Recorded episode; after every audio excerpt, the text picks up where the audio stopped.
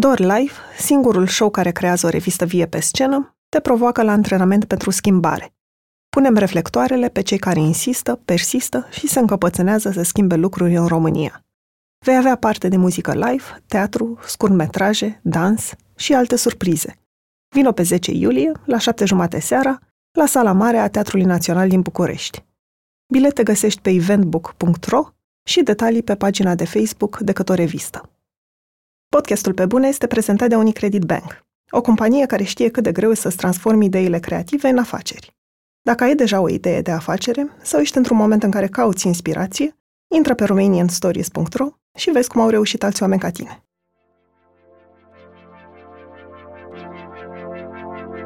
E greu să spui că după ce ai un film, ți l-au văzut 5.000 de oameni, gata, ai schimbat România. Ai schimbat România. De orice produs, orice act cultural poate să producă niște, niște schimbări. Discuția este cât de multe și cât de repede se acumulează ca să devină o schimbare critică. Fac ce pot și fac foarte împăcat cu, cu ce am. Sunt Andreea Vrabie și ascultați pe bune. Un podcast sincer, cu oameni creativi, despre cum au ajuns cine sunt și întrebările pe care și le pun. Până în prezent, Bogdan Teodor Olteanu a scris și regizat trei scurmetraje, o piesă de teatru și recent și-a făcut debutul în lungmetraj cu câteva conversații despre o fată foarte înaltă. Un film care, prin intermediul relației de dragoste dintre două tinere femei, vorbește despre fricile care populează societatea și cum acestea ne influențează viața.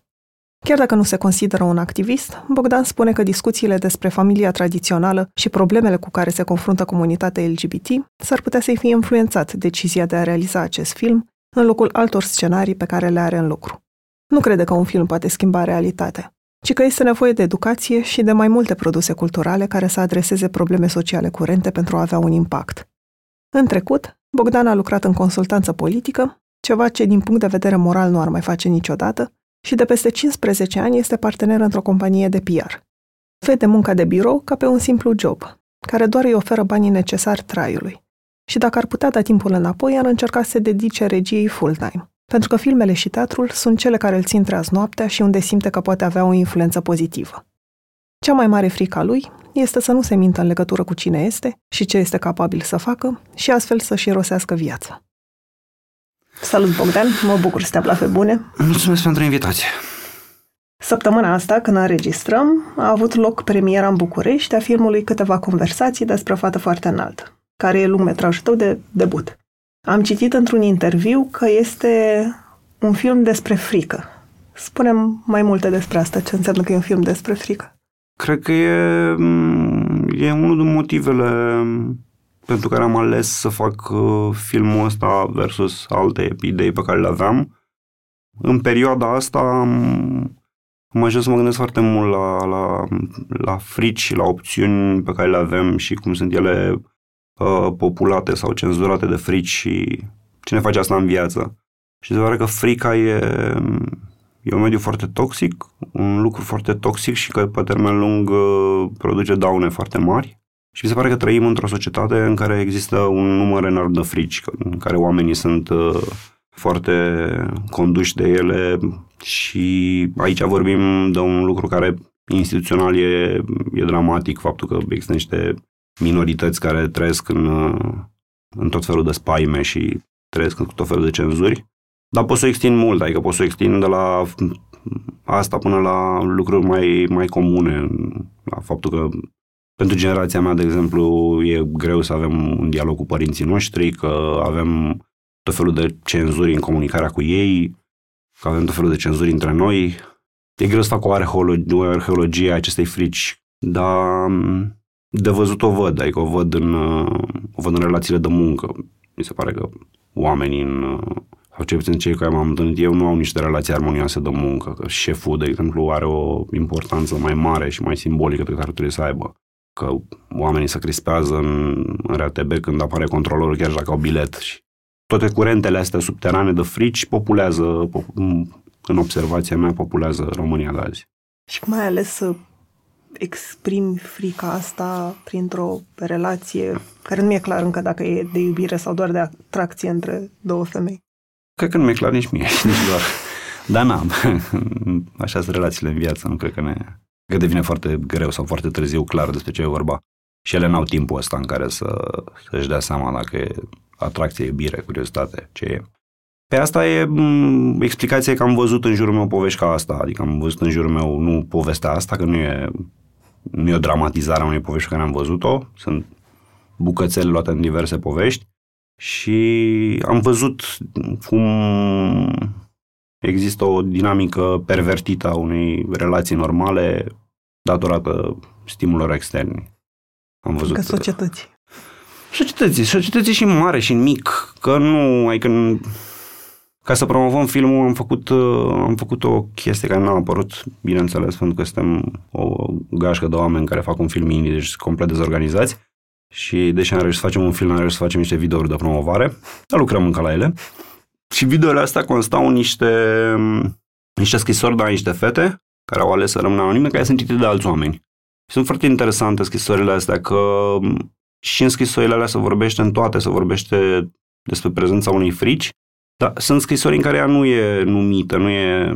E, de exemplu, o scrisoare de la o fată care e, e tânără, e studentă la, studentă la regie și care, culmea, și-a făcut coming out-ul, este, părinții ei au, n-au nicio problemă cu, cu asta, iau apărarea în fața familiei extinse și tot e frică, tot simte frică. Și asta e, de asta spun de, de frica asta pe care nici măcar nu știi unde să o, unde să o vezi sau unde să o, să o atingi, că ea, teoretic, la oamenii ăștia, cei pe care am cunoscut eu, cea mai mare problemă sau chestia care i-a obsedat cel mai mult era asta în relația cu familia. Aoleo, toată lumea știe, dar eu n-am curaj să-i spun lui mama și nu puteau să înglobeze chestia asta. E, fata asta a făcut până și pasul ăsta. I-a spus mamei, i-a spus tatălui, ei sunt ok și ei tot e frică cumva am tot văzut povești de astea sabotate, adică na, o relație oricum e un lucru greu de construit și e, poate să nu cinic ce spune, aproape imposibil să iasă foarte repede și îți trebuie un noroc fantastic ca să construiești o, o relație și în condițiile astea în care ți mai sabotează și ceva din exterior, e, devine, devine o sarcină aproape imposibilă. Ție de ce ți-e frică? Mi-e frică să nu mă mint pe mine, să nu am o, o imagine distorsionată sau o evaluare distorsionată Uh, și să ajung să, să acționez pe baza unor informații false. Să am impresia despre mine că sunt un om mai bun decât sunt, să am impresia despre mine că sunt un om mai talentat decât sunt și așa mai departe și să lucrez cu informațiile astea false și să, să mirosesc viața făcând altceva decât aș putea să fac. Ai spus deja că e un film independent. A fost o alegere să-l faci do it yourself nu, nu eu le, adică nu, într-o situație ideală mi-aș fi dorit să filmez pe aici. Mă gândesc că oferă și mai multă libertate cumva, că nu... Da, nu e... Oferă libertate, că n-am avut de negocia cu nimeni, nici scenariu, nici uh, nimic din film. Bun, dacă l-a și produs împreună cu un producător, a fost și el parte în echipa asta și ar fi fost încă un, un plus care să negocieze. Nu știu, e, cu, e și cu plus și cu minus, adică pe de parte, e foarte onest așa când fac tot ce îmi trece pe cap. Pe de altă parte, mă gândesc că mi-ar folosi că și în film poate să fie folositor uh, echivalentul un editor în jurnalistică. Măcar e un punct de vedere pe care poți să-l iei în seamă și cu care să negociezi și cu care să lucrezi. Și nu e o chestie pe care o exclud, adică dacă mai pune în mod ideal să aleg, mai pune scenariul în brațe și mai spune cum vrei să-l faci, aș vrea să-l fac un producător, aș vrea să-l fac cu resurse, aș vrea să filmez 14 zile, dacă nu o lună, nu 7, adică Asta voiam să te întreb. Când ai simțit, în ce moment ai simțit că a trebuit să faci compromisuri din cauza bugetului, poate? Dar nu simt că mi-e foarte clar din momentul în care o să scriu că o să lucrez în niște condiții date și uh, mă pregătesc pentru condițiile alea. Nu știu, am repetat uh, 4-5 luni, ceea ce e un pic cam mult, dar asta pentru că știam că o să filmez foarte puțin și că nu o să am un număr mare de duble și că nu o să am timp de repetiții la filmare și așa mai departe. După ce am trecut în toată faza asta în care m-am pregătit pentru filmare și m-am obișnuit cu condițiile pe care să le am, în momentul ăla al execuției n-am absolut nicio frustrare, că sunt uh, fac ce pot și fac foarte împăcat cu, cu ce am. Dacă mă gândesc acum în, iar teoretic, dacă mă gândesc la următorul film, da, diferența între 3 duble și 6 duble poate să fie foarte mare în, din punct de vedere calitativ și chestia asta să acumuleze pe, pe parcursul filmului.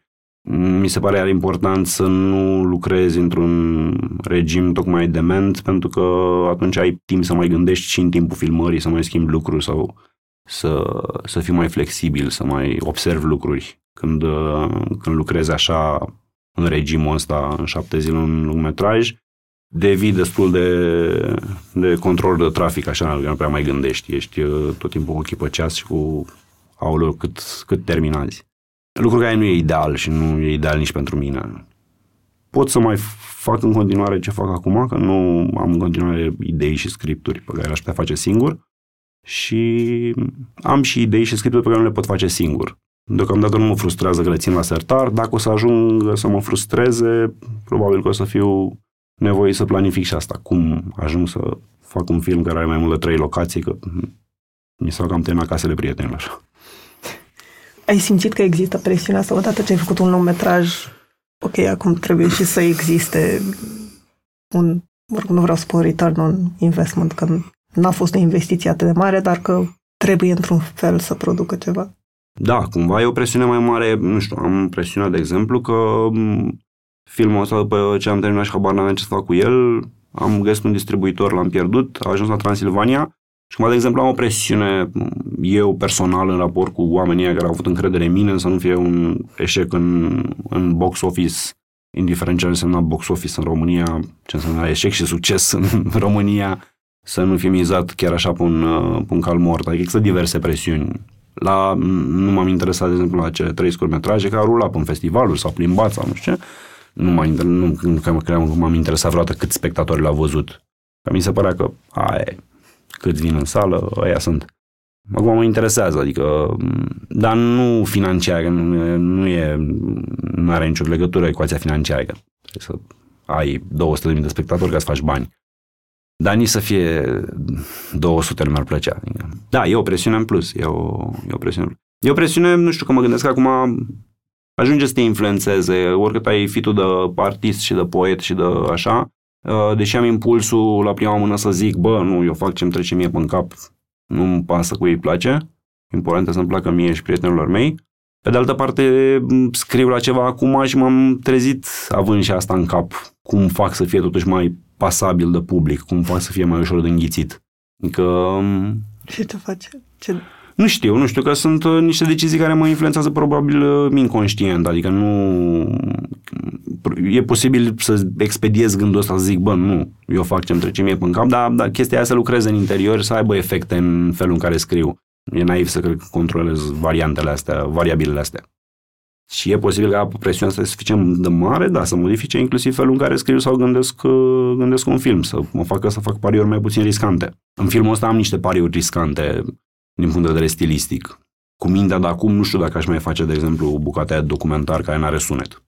Habar n-am, că mi se pare acum, mi se pare, mi se pare riscantă. Mi se pare greu de înghițit. Câteva conversații, deși a fost filmat acum 2 ani, mm-hmm. pare mai de actualitate acum cu toate discuțiile din societate despre familia tradițională. A căpătat cumva în timp și o componentă activistă? Ai simțit nevoia de a-l scoate mai repede de... Cred că m-a influențat uh, în momentul în care am ales între, între cum ziceam, am mai multe idei la care lucrez în orice moment, idei la care lucrez chiar sub forma unui scenarii începute sau unor scenarii la care există un sinopsis și sunt puse deoparte sau niște scene scrise, care nu sunt doar niște notițe pe hârtie. Și când zic, ok, o să-l iau pe ăsta și o să-l termin și o să-l și filmez, Probabil că în decizia aia a cântărit și faptul că ar putea să aibă un, uh, o contribuție pozitivă în discursul public de, de azi, discursul public în jurul nostru. Dar e o speculație, adică nu aș, n-am făcut un, o analiză SWOT, să zic, fac pentru că asta e pro, asta e contra. Îmi descoper în mine în anii ăștia diverse reflexe care se apropie de activism. Nu, nu sunt activist Adică activiști niște oameni care muncesc în mod activ pentru ceva. Faptul că mă, mă enervez o dată pe săptămână sau că ies în piață din când în când nu mă face activist. Și probabil că impulsurile astea au contribuit și la, la alegerea acestei idei. Am încercat să fug de ea, de impulsuri activiste, că impulsuri activiste se întâlnesc greu cu tipul de artă care îmi place mie. Mi se pare că e foarte greu să faci un, un melanj care să cuprindă și, și zona asta activistă politică și niște standarde estetice la care eu țin, dar sigur uh, au informat cumva tot procesul și tot ce se întâmplă acolo.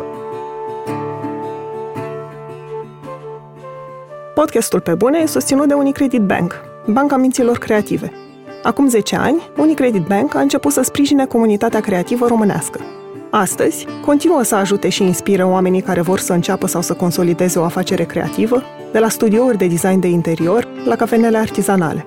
Intră pe romanianstories.ro și descoperă lecțiile de viață ale antreprenorilor români.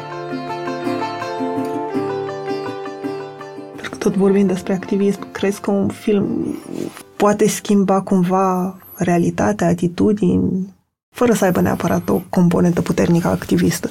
Prin simplu fapt că oamenii ajung să empatizeze cu niște personaje care altfel ar fi mm, doar...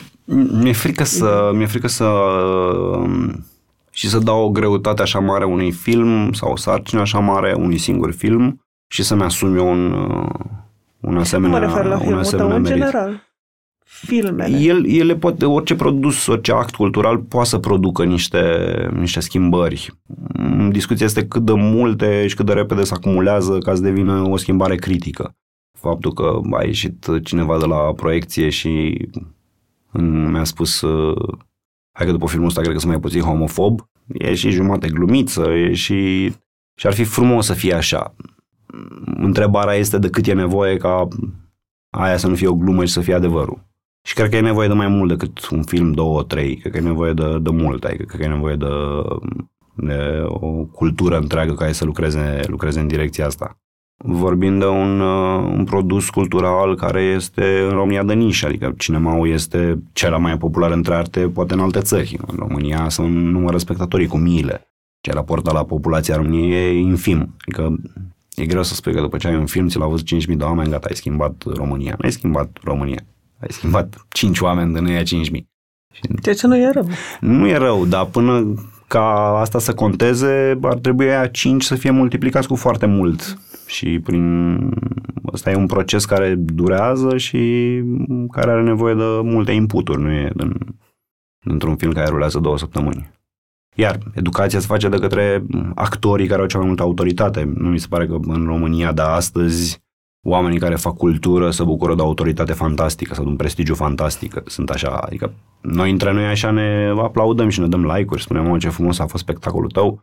Mi se pare că un scriitor în Franța are un rol simbolic mai important decât un scriitor în România și că un scriitor în Franța e o vedetuță care influențează mai mulți oameni decât un scriitor, un scriitor român, ca să-mi dau exemplu în cinema imaginea artistului în cultura română, cum e, cum e ea astăzi și rolul lui, e o discuție complicată și e cu tot istoricul pornind în perioada comunistă în care, în care unii dintre artiști au fost niște privilegiați, scritorii care lucrau cu aprobarea regimului primeau foarte mulți bani, actorii care lucrau cu aprobarea regimului primeau bani, oamenii din jurul lor știau chestia asta. Se pare că asta a venit după, după noi și în continuare artistul e, mi se pare, dacă întreb pe un om la te duci la, te duci la țară, la câmp și îl întrebi ce părere ai despre artiști, nu o să-l vadă ca pe un concetățean. Un artist e cineva într-un turn de filde și e el în lumea lui în... și atunci nici invers nu prea funcționează. Adică faptul că un artist spune eu cred că pentru omul care trăiește de pe azi pe mâine e fix zero. Adică, bine, crezi tu ce vrei. Și asta e un lucru, iar, e o discuție. Nu știu cum, cum e bine sau rău sau cum se rezolvă sau nu, dar cum sunt artiștii implicați în viața cetății ca să poată să schimbe lucruri sau să aibă pretenția că schimbă lucruri sau să aibă pretenția că o părere relevantă, e o, e o discuție. Și cred că sunt țări în care un artist este ascultat, în care influența lui este mai mare, în care, nu știu, e un exemplu stupid, cum o cheamă pe femeia cu Harry Potter. J.K. Rowling? Da în, în perioada Brexitului a dat interviuri, era lumea agitată, aoleo, susține, nu susține, nu știu ce. Iar e o importanță simbolică a rolului ei care nu există, pentru că nu găsesc un corespondent în România. Adică nu cred că dacă Puiu sau Mungiu ies mâine să vorbească despre uh, cum crede că ar trebui să fie Constituția României, stă cineva să-i asculte. Fiind niște artiști la fel de mari sau chiar mai mari decât ea, după evaluarea mea. Dat fiind subiectul filmului, ai simțit că e un strat extra de responsabilitate față de comunitate, adică să nu folosești clișee, să ai grijă cum e reprezentat în film. Mă, nu, am simțit chiar panică. Întâmplarea face că am în grupul apropiat de prieteni oameni care fac parte în comunitate, oameni care au făcut activism și am învățat enorm de la ei și despre, uh, nu știu, de la ce se întâmplă în comunitatea asta până la tipul de discurs.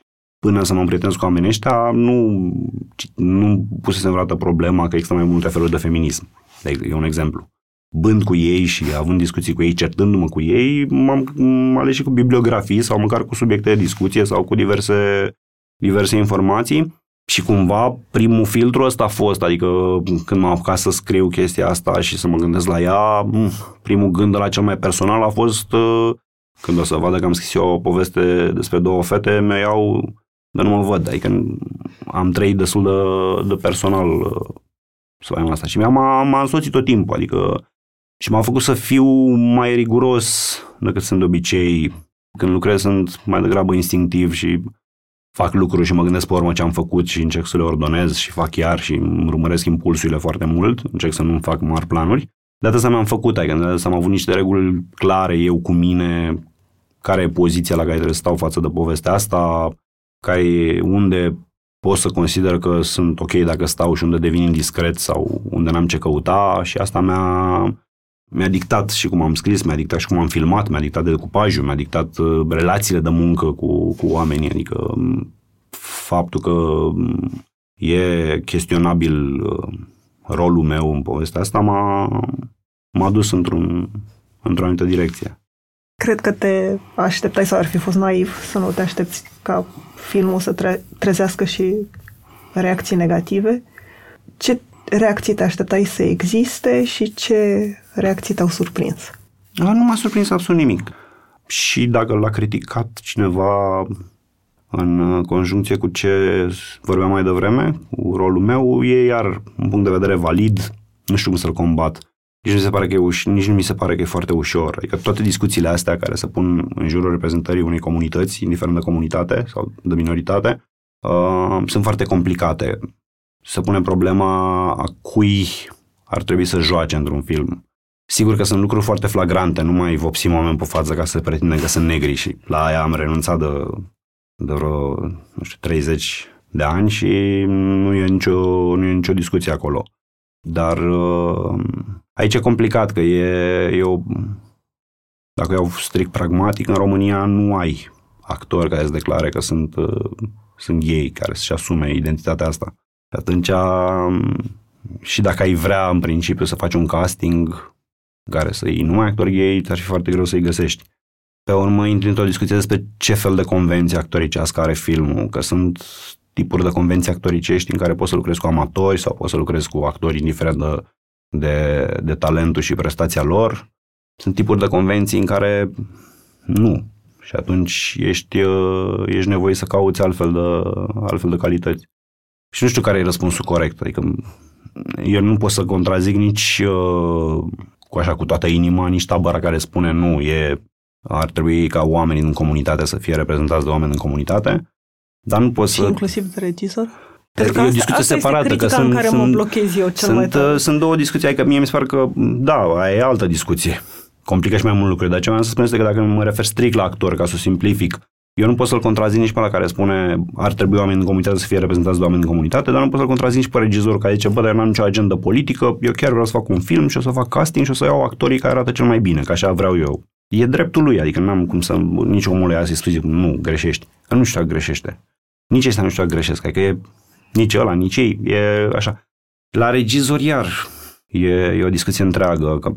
Pentru că întrebarea asta a apărut la avantpremieră aici și chiar m-am gândit în drum spre casă, pentru că argumentul era așa, că un bărbat heterosexual nu, poate nu e cel mai îndreptățit să facă un film despre două lesbiene.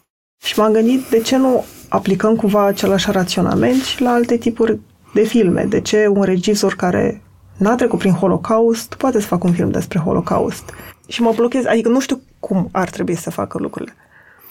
Nici eu, sigur nu știu nici eu. Știu care sunt tipurile de discurs despre asta și mi se pare că e o situație paradoxală în care toate tipurile de discurs sunt valide, deși să contrazic între ele. Dacă, dacă lăsăm discursul deoparte, că alea sunt pentru, pentru au și ele folosul lor și revenim în concret, eu știu filme oribile din punct de vedere al obiectificării femeii făcute de femei și știu filme minunate făcute de bărbați despre femei, adică nu și pot să fac bibliografii despre, filmografii despre amândouă, să spun, uite, hai să-ți dau să vezi cinci filme făcute de femei, să vezi în ce hal sunt femeile tratate în ele. Și hai să dau cinci filme făcute de bărbați despre femei care sunt minunate din punctul de vedere strict politic. Adică mi se pare foarte complicat să construiești o, un, o regulă și pe să ai pretenția că ea o să reziste în viață. Plus că atunci trebuie să iei discuția de la film, să o duci despre, să o duci oriunde. Adică Cărți. un jurnalist bărbat poate să scrie despre un centru în care sunt, uh, intern, sunt uh, femei abuzate? Cum scrie acel jurnalist bărbat despre un centru de, în care sunt femei abuzate? Nu știu, habar n-am, e fix aceeași problemă. Am putea să ducem exigența și acolo, să spunem nu. În jurnalistică, bărbații o să ocupe de fotbal și femeile de ele între ele. Ceea ce devine ușor, devine ușor absurd. Adică răspunsul cel mai ușor pentru mine e că e de la caz la caz și că de fapt ce contează este felul în care te apropii de un subiect și nu are foarte multă importanță din punctul meu de vedere identitatea uh, autorului. Identitatea nu garantează nimic, nici, nici măcar onestitate. Da, asta mă întrebam și unde experiența nu poate fi nu, nu locuită, că nu e. Dar să aibă totuși un echivalent în documentare. Și grijă e, și... Dar e complicat, adică, na, documentariștii, că lăsăm ficțiunea deoparte, deși acolo mi se pare cel mai problematic la ficțiune, că acolo e multă intenție și acolo construiești de la zero și a, sunt cele mai mari șanse să dai cu, să dai cu ăștia în gard lejer. Dacă să simplificăm discuția, că mergem la filmul documentar, pe foarte adesea documentariștii vorbesc sau m- filmează lucruri despre care nu au niciun habar. Adică un american care se duce în Marea Moartă să vadă cum strângă ea sare, nu are nicio treabă o chestie aia, nici cultural, nici de niciun fel și cel mai probabil nu înțelege ce se întâmplă. Adică chiar filmul ăla este un efort de descoperire și pentru el. Și atunci eu pot să vorbesc despre asta, să spun că aceste, aceste discursuri au sursa în niște frustrări ale comunității sau că ele sunt temeiate și că probabil mi se pare fair chestia asta când vorbești de, de, de toată industria cinemaului și spui hai să vedem la câte dintre rolurile de gay au acces bărbați gay și la câte au acces bărbați uh, heterosexuali. Și să vedem dacă nu cumva e, e o problemă. Hai să vedem din bugete câte se alocă pentru filme care reprezintă comunitatea asta, că dacă mărești cifrele ca la orice, dacă mărești cifrele încep să ai trenduri relevante și să ai discuții relevante. Uh, capcana, la fel ca la ca și la, ca și la sondaje, să te apuci să aplici concluzia aia la orice individual, pentru că nu mai stă în picioare, că nimeni nu mănâncă un ou jumate pe zi, toată lumea mănâncă un ou sau două. Dacă ai o discuție mare despre câți bărbați și câte femei regizează în industria filmului, mi se pare relevantă și dacă reduci la nivelul 1 și spui ești femeie, bravo, ești bărbat, nașpa, sunt șanse să și, să și greșești. Și mi se pare că aici e problema în discursul ăsta, când, când nu mai vorbim despre politici sau nu mai vorbim despre trenduri mari, ci coborâm ad hominem. Acolo, na, e, e greu de susținut oricare poziție, adică nu... Discuția la, la de după avant-premieră, de exemplu, despre male gaze. Și aici sunt două două subpuncte. Unu, că nu pun semnul egal între identitate și male gaze, că poți să fii vinovat de male gaze și dacă ești femeie, fără nicio problemă. Și există dovezi uh, cât se poate de multe și e fals în momentul când te-a pus să pui semnul egal, să spui bărbat egal male gaze, e la fel de fals. Doi, că mi se pare absurd un pic când îl pui asupra individului și nu asupra unui produs. Adică dacă mi-ai spune filmul are problema asta, aș putea să discut despre asta. Dacă îmi spui, ești bărbat de sigur, ai făcut asta, suntem într-o zonă în care nu am ce să răspund. Adică conceptul e important, dar conceptul trebuie găsit sau nu în actul cultural, nu în prezența și în demografia echipei. A, sunteți mai mulți bărbați, desigur ați greșit. Hei, sunt Irina Tacu, reporter la DOR și acum trei luni am început să documentez povestea impresionantă a două femei care își dedică timpul unui domeniu mai puțin cunoscut mie, drepturile omului.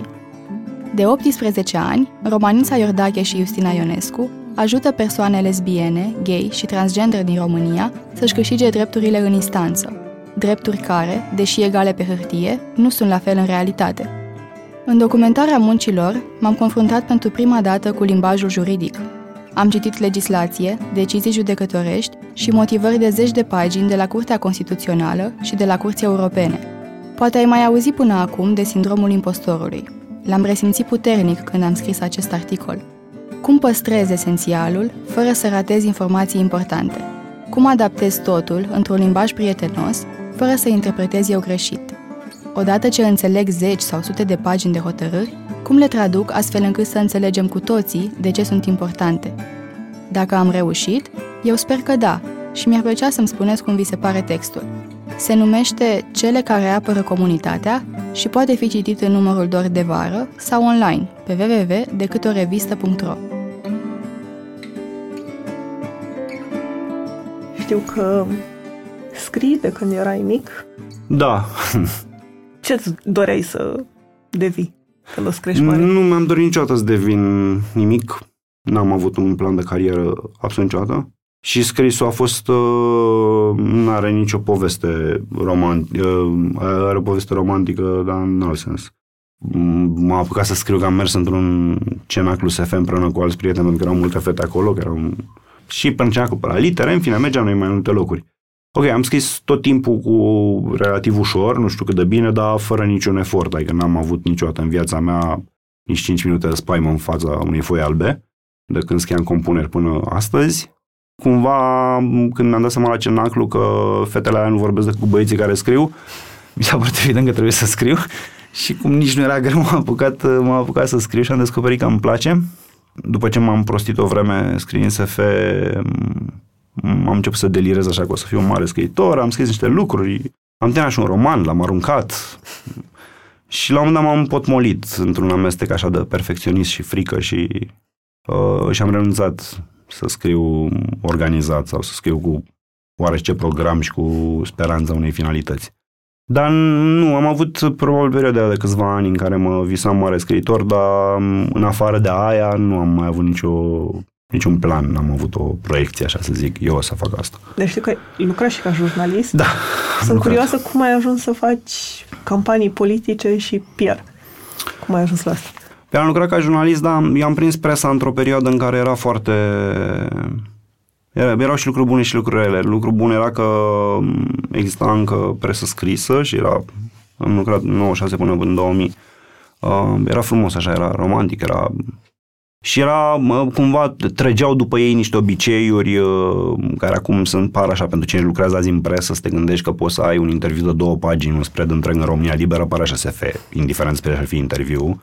Uh, dar atunci se făceau, adică se făceau materiale mari, uh, la investigații, concursul între noi sau noi nu discutam de materiale de o pagină, așa sub o pagină nu se punea nici nu se punea că e articol. Era, făceam mișto de la politică că uh, scriu câte trei articole pe zi. Încă. Da, era un mediu dezorganizat, prost plătit, uh, cu tot felul de uh, influențe dubioase, cu anchete care mai dispăreau, cu tot felul de, de obiceiuri de-astea și nu m-a, nu m-a motivat foarte tare. Că mi-a plăcut, a fost fascinant pentru mine o vreme. Am avut procese, m-a dat Vadim în judecată, eram cel mai încântat om în lume. Dar după o vreme m-am demotivat foarte tare, m-am mutat la sport, că acolo era foarte simplu, plecam în weekend la meciuri și în restul timpul săptămânii făceam știri pe telefon.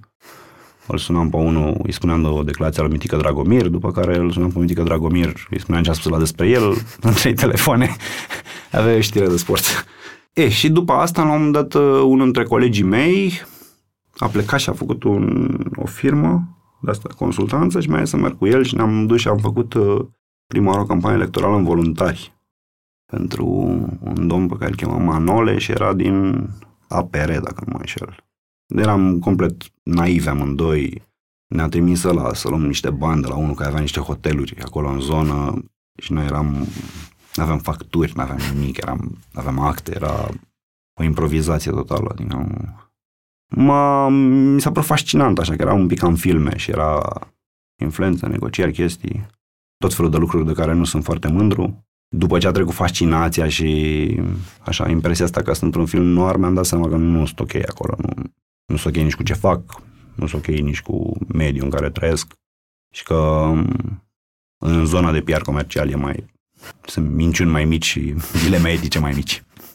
Dileme etice sunt peste tot. Dileme etice sunt și dacă îți cumperi napolitane, că trebuie să te unde ai cumpărat napolitana aia.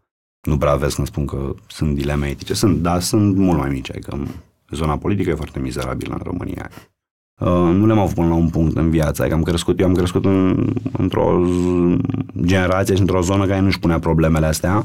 Am crescut într-o generație în care făcutul de bani era foarte important și n-am avut niciun soi de dilemă morală și etică până la, până la un punct. De la un punct au început să apară, adică de la un punct prima oară în jurnalistică, așa, niște intuiții că nu e tocmai ok. Prima oară când mi s-a oprit o anchetă și mi s-a zis asta nu o să apară, aproape că mi-a plăcut, sens că eram ca, ca în filmele cu spioni, wow, am făcut ceva interzis, ce tare. Dar n-aveam nicio urmă de revoltă sau de wow, eu îmi dau demisia, eu plec mâine. Era, hmm, interesant. Și a trebuit să întâmple lucrul ăsta de mai multe ori, sau nu știu, poate pricepe mai greu, dar a trebuit să se întâmple de mai multe ori ca să mă gândesc, bă, dar poate nu tocmai ok chestia asta să, să spune cineva, bravo, foarte tare încheta, nu o să apară niciodată. Așa? Și pe în politică la fel, m-am băgat, am făcut tot felul de, de lucruri, Eu nu mi-am pus niciun soi de întrebare despre calitatea morală a oamenilor pentru care lucram sau obiectivelor lor.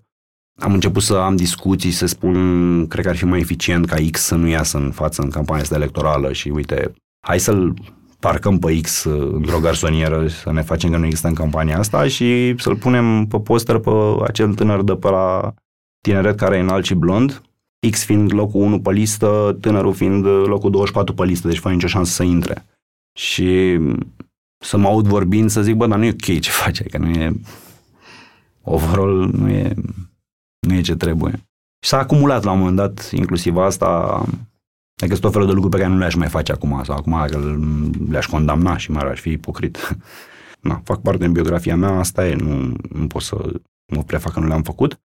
Uh, dar nu le-aș mai face. Adică, nu, nu o să speculez acum cum ar fi să lucrez acum în presă, ce aș face dacă mă aș și mi-a spune șeful, sorry, ancheta să nu o să apară. Aș fi tentat să zic că l-aș înjura și mi-aș da demisia a doua zi, chestia care nici nu mi-a trecut în cap în momentul ăla. Uh, dar sigur, de exemplu, uite, mi-e foarte clar și asta pot să bag una că n-aș lucra acum, n-aș mai face consultanță politică și n-aș lucra pentru un politician luând bani pentru asta. Adică aș putea să lucrez, mă văd capabil să lucrez voluntar pentru un politician în care cred foarte mult și dacă mi se pare că ăla poate să schimbe ceva, dar nu mai văd capabil luând bani de la un politician. Mi să filmez, să-i filmez o, o reclamă. Mi se pare un media de toxic încât n-ai cum să te învârți pe el și să ai pretenția după mă spui tricou cu rezist și ieși în piață, adică nu merge. La Pe Bune ați ascultat de la jurnaliști și scriitori până la ilustratori și artiști, povestind despre cum lucrează și întrebările pe care și le pun în munca lor.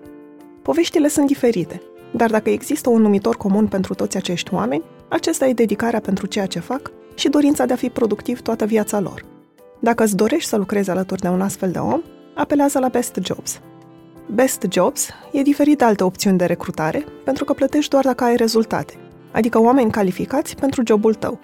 Dacă nu-ți plac aplicanții, nu plătești. În plus, Best Jobs folosește un algoritm pentru a asigura cel mai bun matching dintre candidați și joburi și te ajută și cu promovarea anunțului în social media.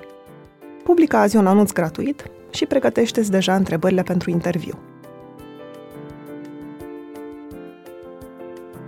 Sub 25, cum a apărut, care e o publicație pentru un public tânăr. Mm-hmm.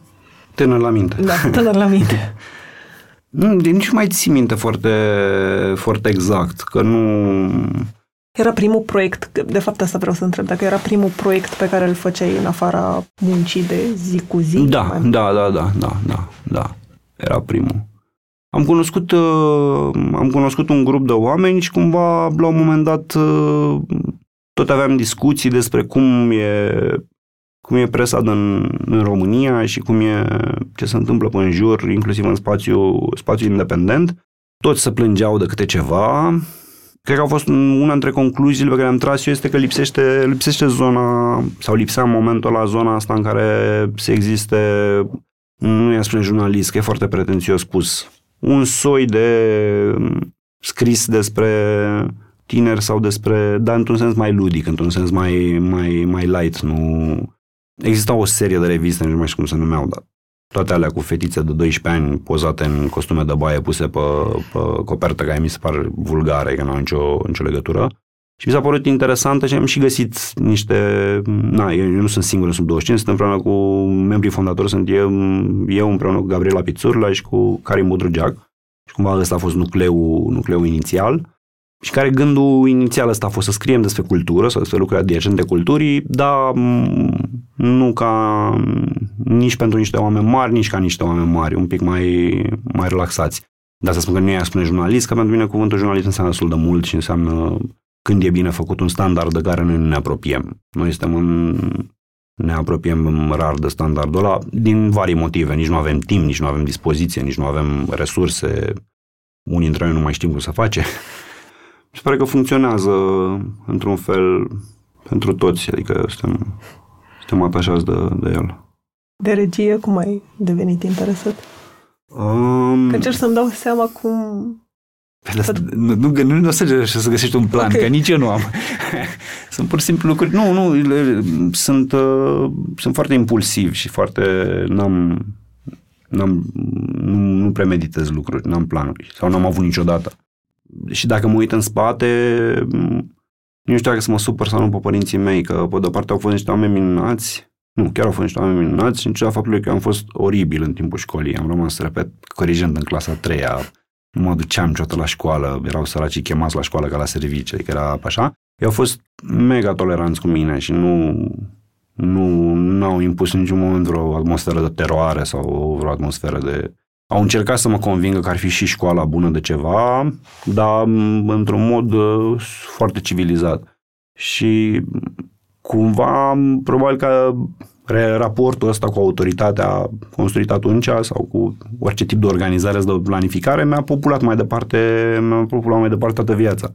Și n-am, n-am nici acum un soi de raportare mai sănătoasă cu autoritatea sau cu planurile sau cu regulile. E foarte simplu. Eram, eram în vamă și m-a sunat o fată care cheamă Cristina Mateiș, care era studentă la imagine la un ATC pe care o cunoscusem pentru că făcuse niște fotografii pentru sub 25.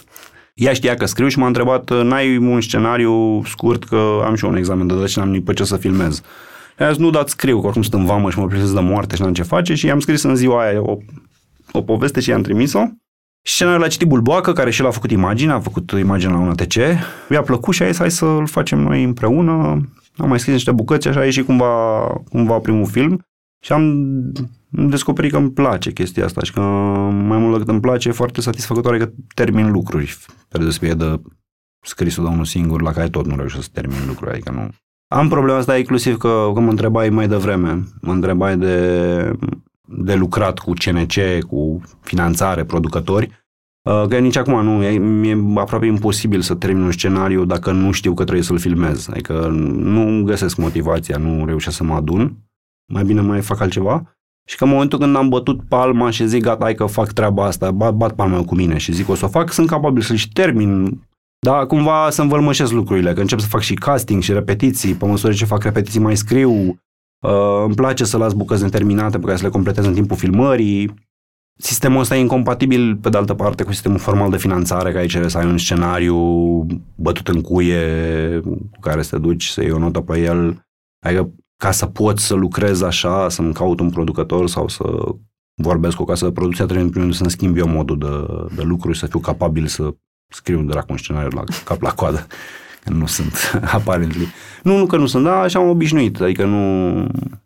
Dar e greu să vinzi asta unui producător. Adică, probabil că dacă ești Cristi Puiu, poți să-i zici unui producător, uite, am scris pe șervețelul ăsta ce o să fac, și el să zică, da, sunt onorat să te cunosc.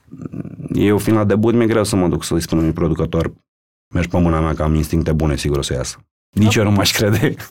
De fapt, curiozitatea mea și de ce te întrebam și de sub 25 și de regie și scris scenarii e și cum se împacă ele cu munca ta din PR și cum... Ce-ți lipsește în PR de a ajuns să faci lucrurile astea? Sau ce-ți oferă ele? Nu neapărat că ți lipsește în PR. Ce-ți oferă ele diferit și... Păi nu, pentru mine sunt două lumi complet diferite. PR e un job, nu e... Acolo mănânc, de acolo iau o pâine și îmi plătesc chiria și întreținerea, nu e... Eu știu că oamenii au tendința să-și uh, încarce joburile cât mai mult decât sunt ca să-și dea sens vieții. Vezi toți publicitarii care sunt super picați pe spate că au luat un premiu și sunt nebuniți după chestia asta. Eu dacă privesc de extern mi se pare o prostie, adică nu e publicitarii sunt cei mai ușor de ironizat pentru că sunt cei mai vizibili și așa. Dar toată lumea găsește mize de-astea false. Adică sunt convins că și agenții de vânzări au concursuri interne cu o tabliță pe care scrie cine a vândut cel mai mult și îi se pare că e important să câștige concursul și...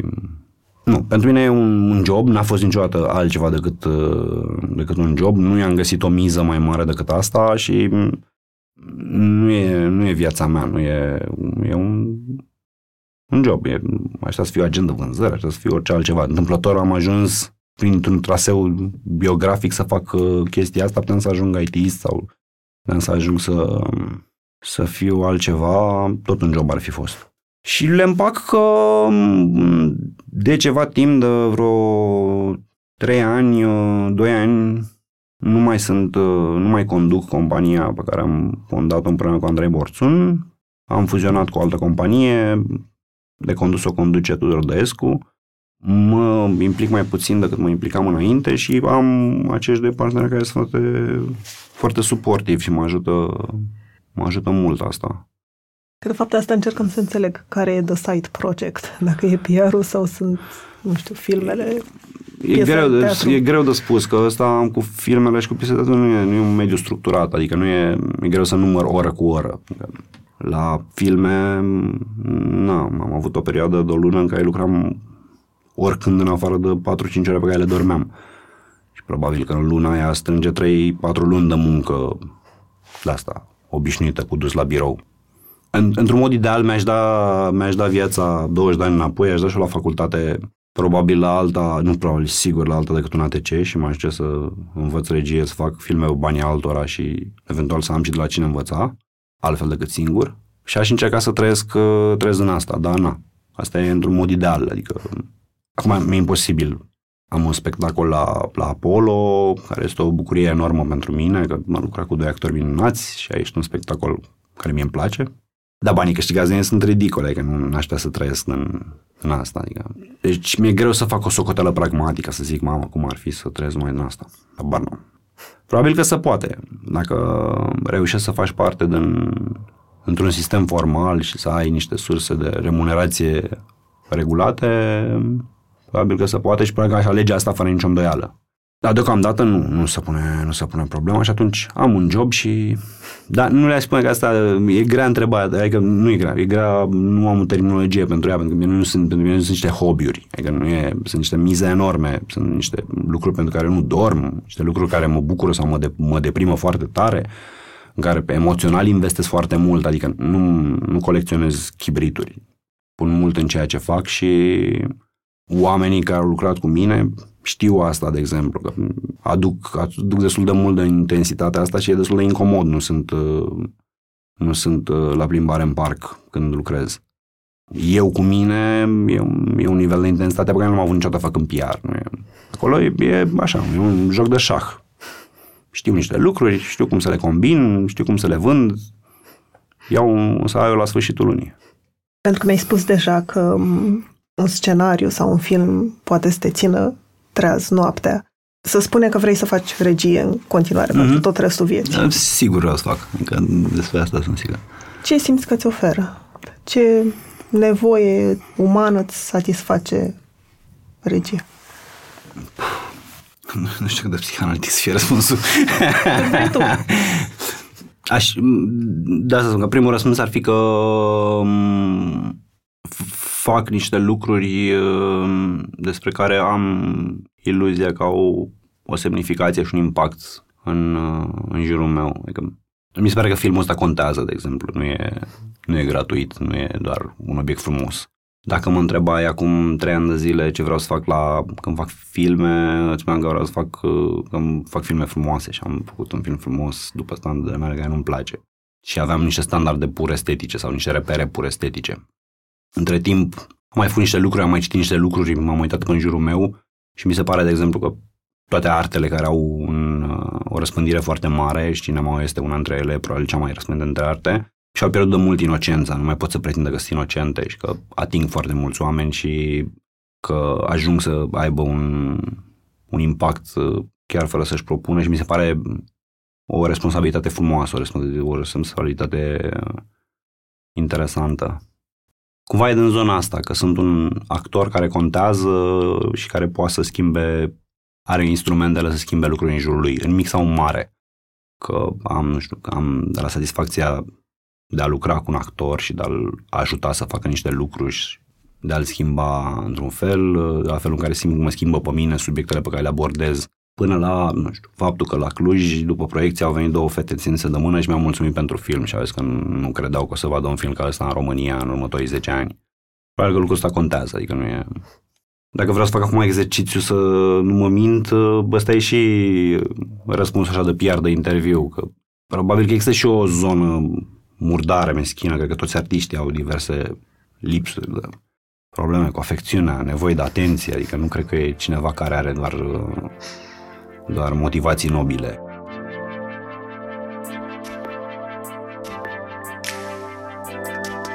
Mulțumesc că ne-ați ascultat!